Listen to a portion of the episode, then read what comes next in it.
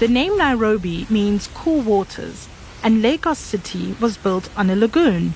Kinshasa grew from the banks of the mighty Congo River, and Cairo from the majestic Nile River. But not Johannesburg.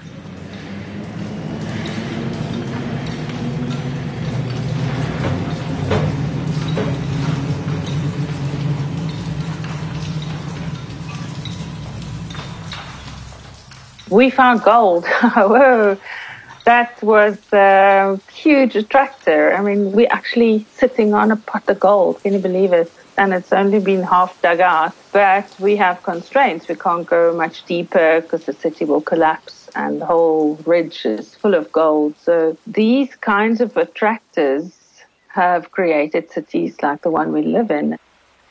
This is Joburg,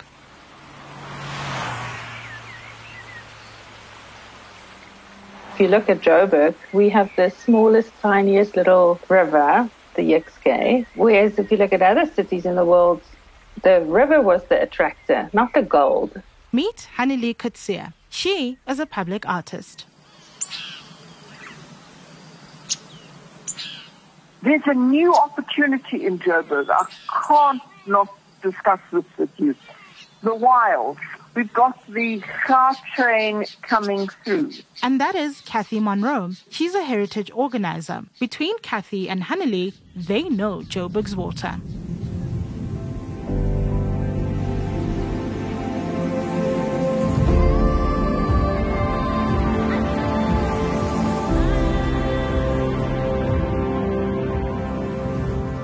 Podcast is brought to you by JoJo, a proud supporter of South Africa's water activists and a proud supplier of water solutions for a better quality of life. By protecting our most precious resource, JoJo's quality products help to safeguard the well being of people, communities, and the environment, and the people working tirelessly to protect it.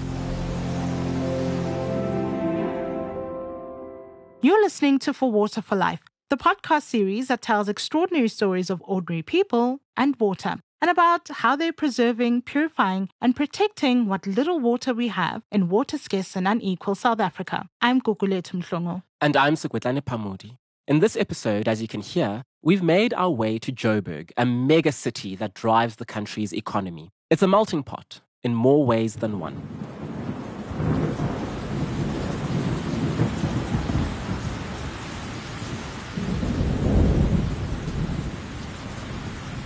Also, because if you look at climate change, specifically in Joburg, thunderstorms are increasing, not the actual amount of water in total, but just the time span that it comes down in. So, our failing infrastructure cannot cope with the amount of water coming down in a heavy thunderstorm. And also, I mean, cities have a heat island effect. So we're hot and buzzing around, and in the process, the thunderstorms are furious. So they come down in a short time span, and that causes flash floods like the ones in Galilees in 2016, where people drowned and the cars were actually floating around on the highway. You know, that's the reality of what we've created in cities from an ecological perspective. So for us, through Water for the Future, by creating participatory and cultural adaptive entry points. So hold on. When we speak about cultural adaptive entry points, do we mean public art? That's right, but with an ecological twist. Hannelie is part of a collective that uses research to design public art for a healthier water system for the city. Aha. Uh-huh. I'm going to still need an example.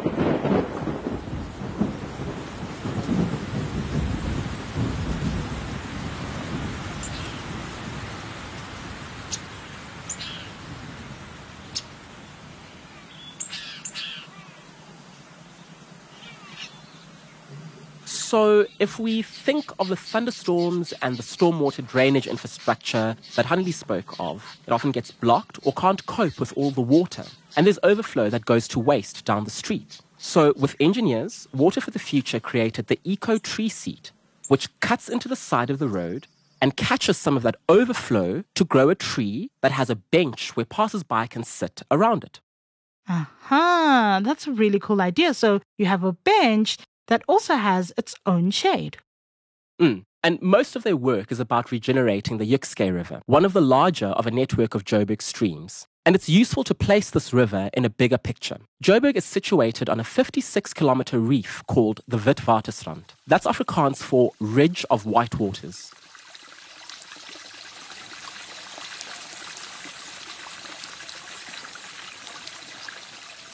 We have many, many little fountains all over. That's why it's called the Witwatersrand, because the Witwaters, the white waters would come up onto the rocks. It would wet it, and it would look white from a distance. So all of these dispersed water systems were piped up under the city and then directed into all sorts of streams.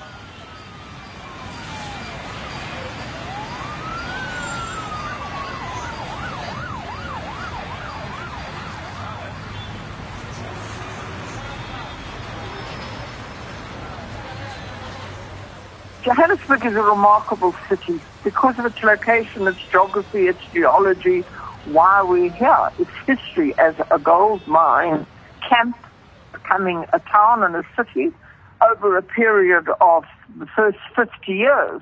Now, that's remarkable because we are a city that's ostensibly without water. Kathy taught economic history in her academic career before later moving to architectural histories. She's the chairperson of the Johannesburg Heritage Foundation, the people who grace the city's heritage sites with blue plaques, among their many projects aimed at protecting the city's tangible and intangible heritage sites. We've had to make a plan. We've had to bring water here for the purposes of drinking and uh, potable water.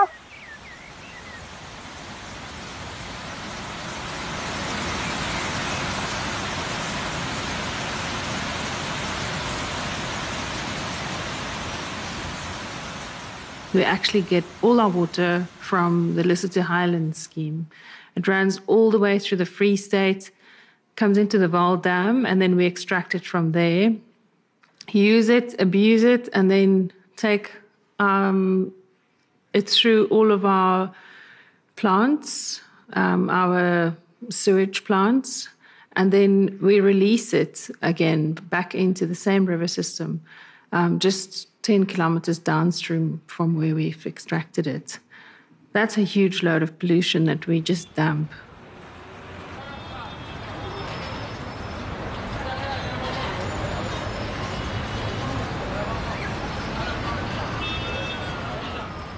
The Hillbrow Tower rises from the inner city streets with their chicken joints and prosperity churches and betting totes. It looms from a ridge alongside its notorious circular cousin, Ponte City. Two of Joburg's most famous high rises look down on a great valley. Further along the ridge, a grand old water reservoir from 1913. And of course, from an early date, Johannesburg had to look for the eye of streams, for example, the Braamfontein Spruit, the Jukskei, and conserve that water by putting in reservoirs. So the Jukskei is on the eastern side of the city and it flows from the Ellis Park side underground. It has three eyes in the Ellis Park area.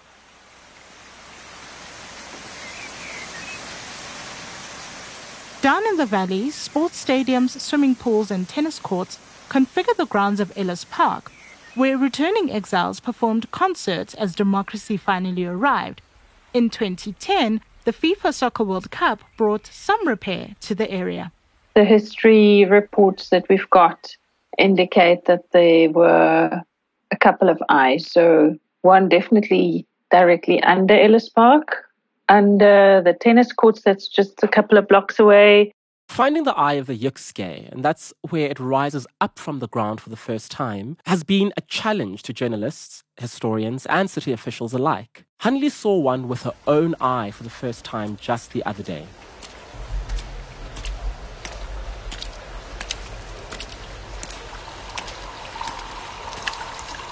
Last week the um, JRA took us underground into the stormwater system.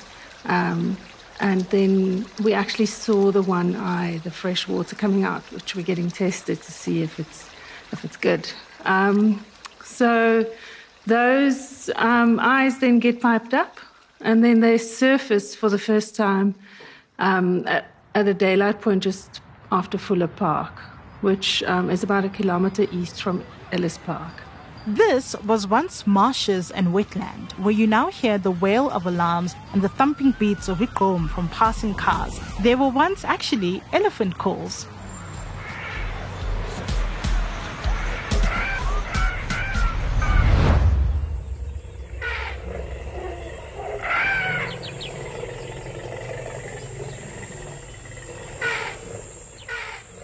and then a couple more eyes, fountains that made up these marshes. And the marshes actually were so wet they attracted elephants. Can you imagine? We had elephants around Ellis Park.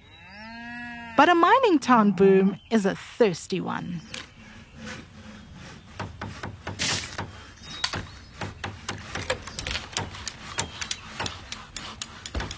These marshes were not desirable and it wasn't enough water to look after this gold rush anyway.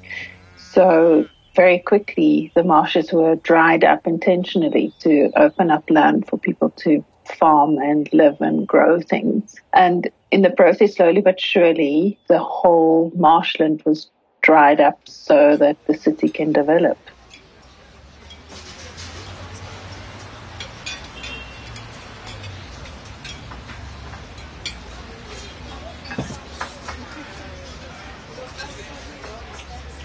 At lunch one day, Hannelie met a city official who told her how in the 1980s he'd undertaken a project to dump mining waste into the eye of the Jukskei in order to dry it up further. A lot changed in 40 years. Hannelie was at this lunch because Water for the Future had been pitching their idea of a green corridor along the river to the mayor. They began working with various city departments. So we know that it was a marsh, but we're not going to be able to make it into a marsh again. So, the best of both worlds for us going forward is to use adaptive technologies, which help society realize that we have to start thinking differently. Which is also how they made the eco tree seat, cutting into the curb of the road to gather rainwater for trees that have a public bench around them.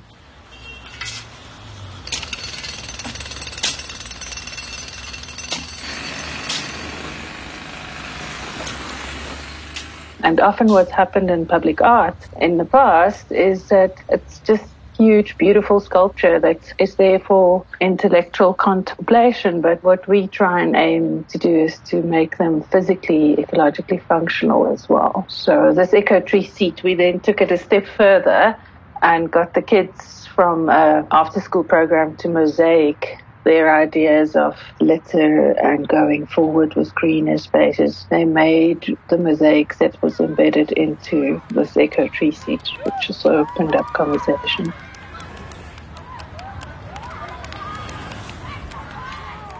For revitalizing the actual river itself, it can only happen much later because we look at it from a catchment perspective.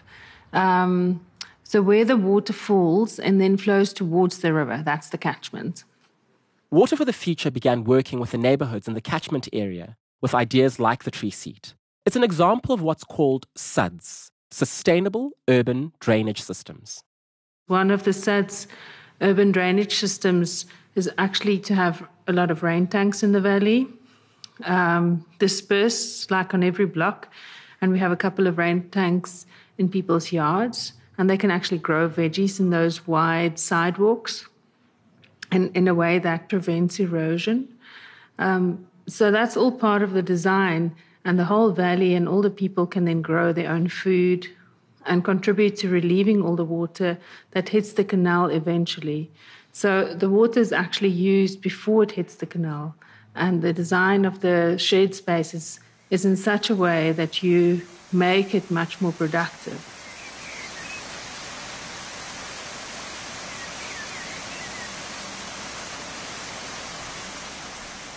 The Jukskei River flows through pipes, canals, and culverts and on through the city's richer northern suburbs, as well as some of its most crowded informal settlements like Alexandra Township, where floods regularly rob people of their homes and lives because the river flows through floodplains.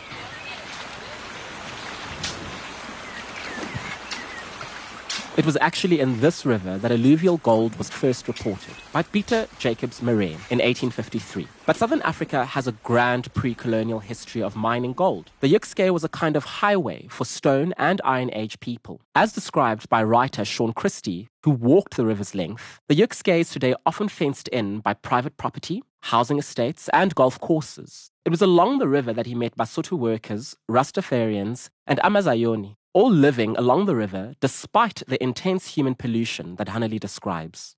I think when Romy and I started looking at water for the future, we just both we were fed up with pointing fingers to how do you solve this?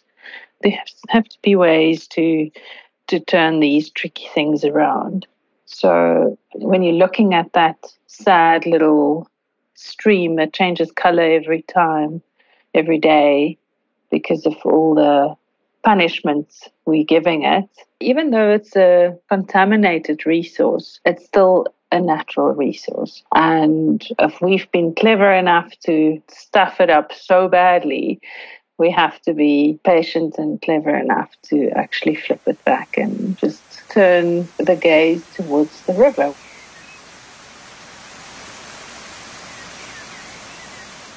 Rivers like the Jukskei have a cooling effect on the city and their water supports biodiversity. They also support a corridor of vegetation. But the Jukskei, like many rivers, has a problem with non indigenous species of plants that have invaded the river. Water for the Future has some great ideas around that too. One of them is called alien weaving.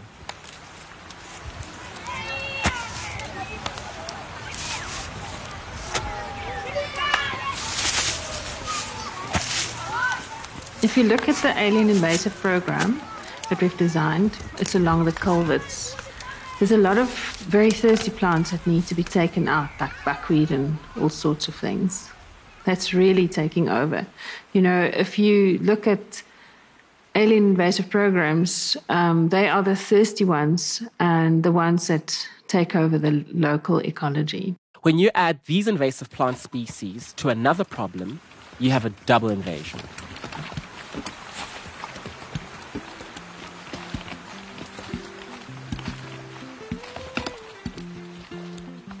Uh, one of the things is that a lot of litter ends up in the river because it ta- gets taken away by the water. So instead of putting up a huge fence that prevents people from seeing, our plan is to take some of the alien invasive twigs and the ones that's specifically quite elastic that we can weave into a temporary fence, which um, with the, actually with the community which creates a wonderful opportunity for conversation. And then, as the fence decays, uh, we can decide if we need to weave it again or if the conversation was enough to um, have the community not throw things into the river anymore. Um, so, the conversational part, the dialogue during the weaving, creates an opportunity for education in a very conversational sense. It's not a classroom setup. You learn while you're holding something. So, in the learning process, it, it, it's an embodied experience, and that makes the knowledge um, stick. Um, I think, in our experience as public art, sort of creates a kind of space where you learn something with your hands and your heart at the same time. When it comes to public art, there's more than one way to bring joy to Joburg. Hannelie might be best known for The Narrowing, a virtual mountain of rock in a concrete jungle, or Funzuza, a 10 story high mural in Braamfontein that depicts a Ndebele woman with a beautiful traditional hairstyle. But maybe even more meaningful is the art of creating green spaces in a city. Um, I think it's a slow approach if we give it some time. And that's a nice thing about art, you know, it gives space to think and breathe and it's uh, it's a creative place where innovative solutions can be tested. You know, art doesn't have this responsibility that science have. There's a place to play. For Kathy, she sees an upside to development sometimes.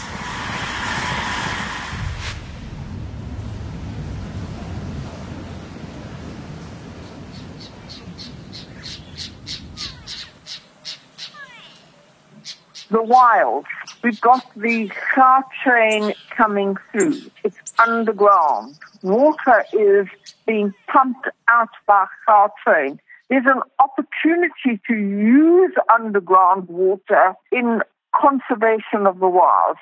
So many people simply drive past them through the wilds because it falls on either side of Houghton Drive as you come off the motorway and you head towards Hillbrow. The wilds emerge as an indigenous garden.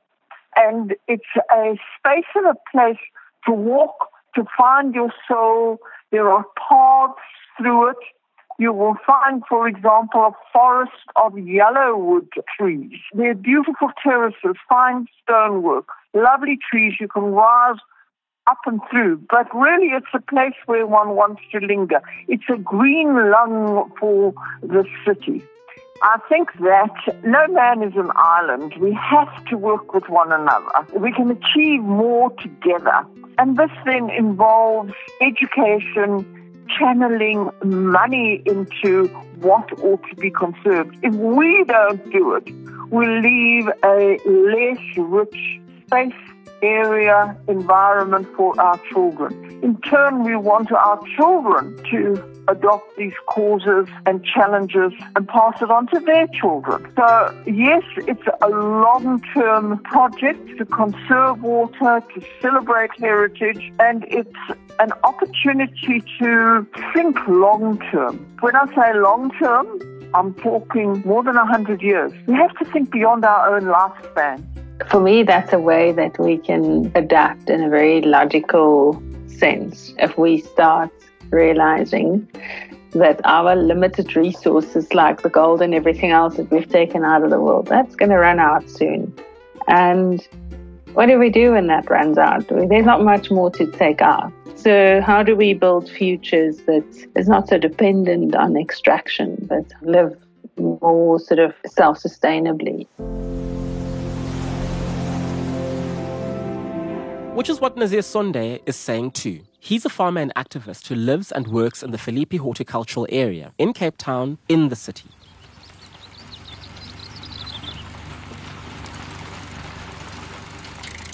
And we can them over the years were sandwiched into this area, and this is the area that we supply the city with a lot of these vegetables. We're looking to see how our ancestors farmed and are trying to apply those practices to our farming system. So on our farm, we are modeling diversity of crops, which is diversity of vegetable crops, medicinal herbs, flowers.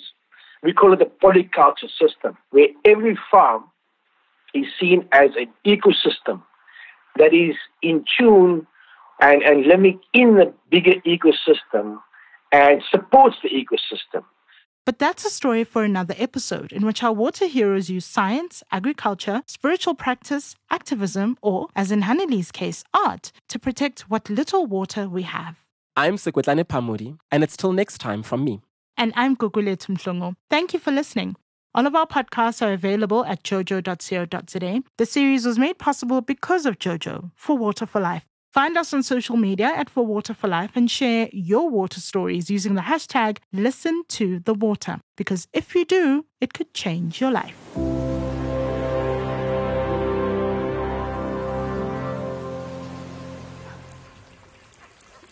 From the JoJo family to yours, we hope you enjoyed today's episode of For Water for Life. Whether you're looking for top quality storage tanks, water filters, or other water solutions, JoJo has the product ideal for you. Discover our range at jojo.co.za and find us on Facebook, Twitter, and Instagram for all the latest product news and water related content.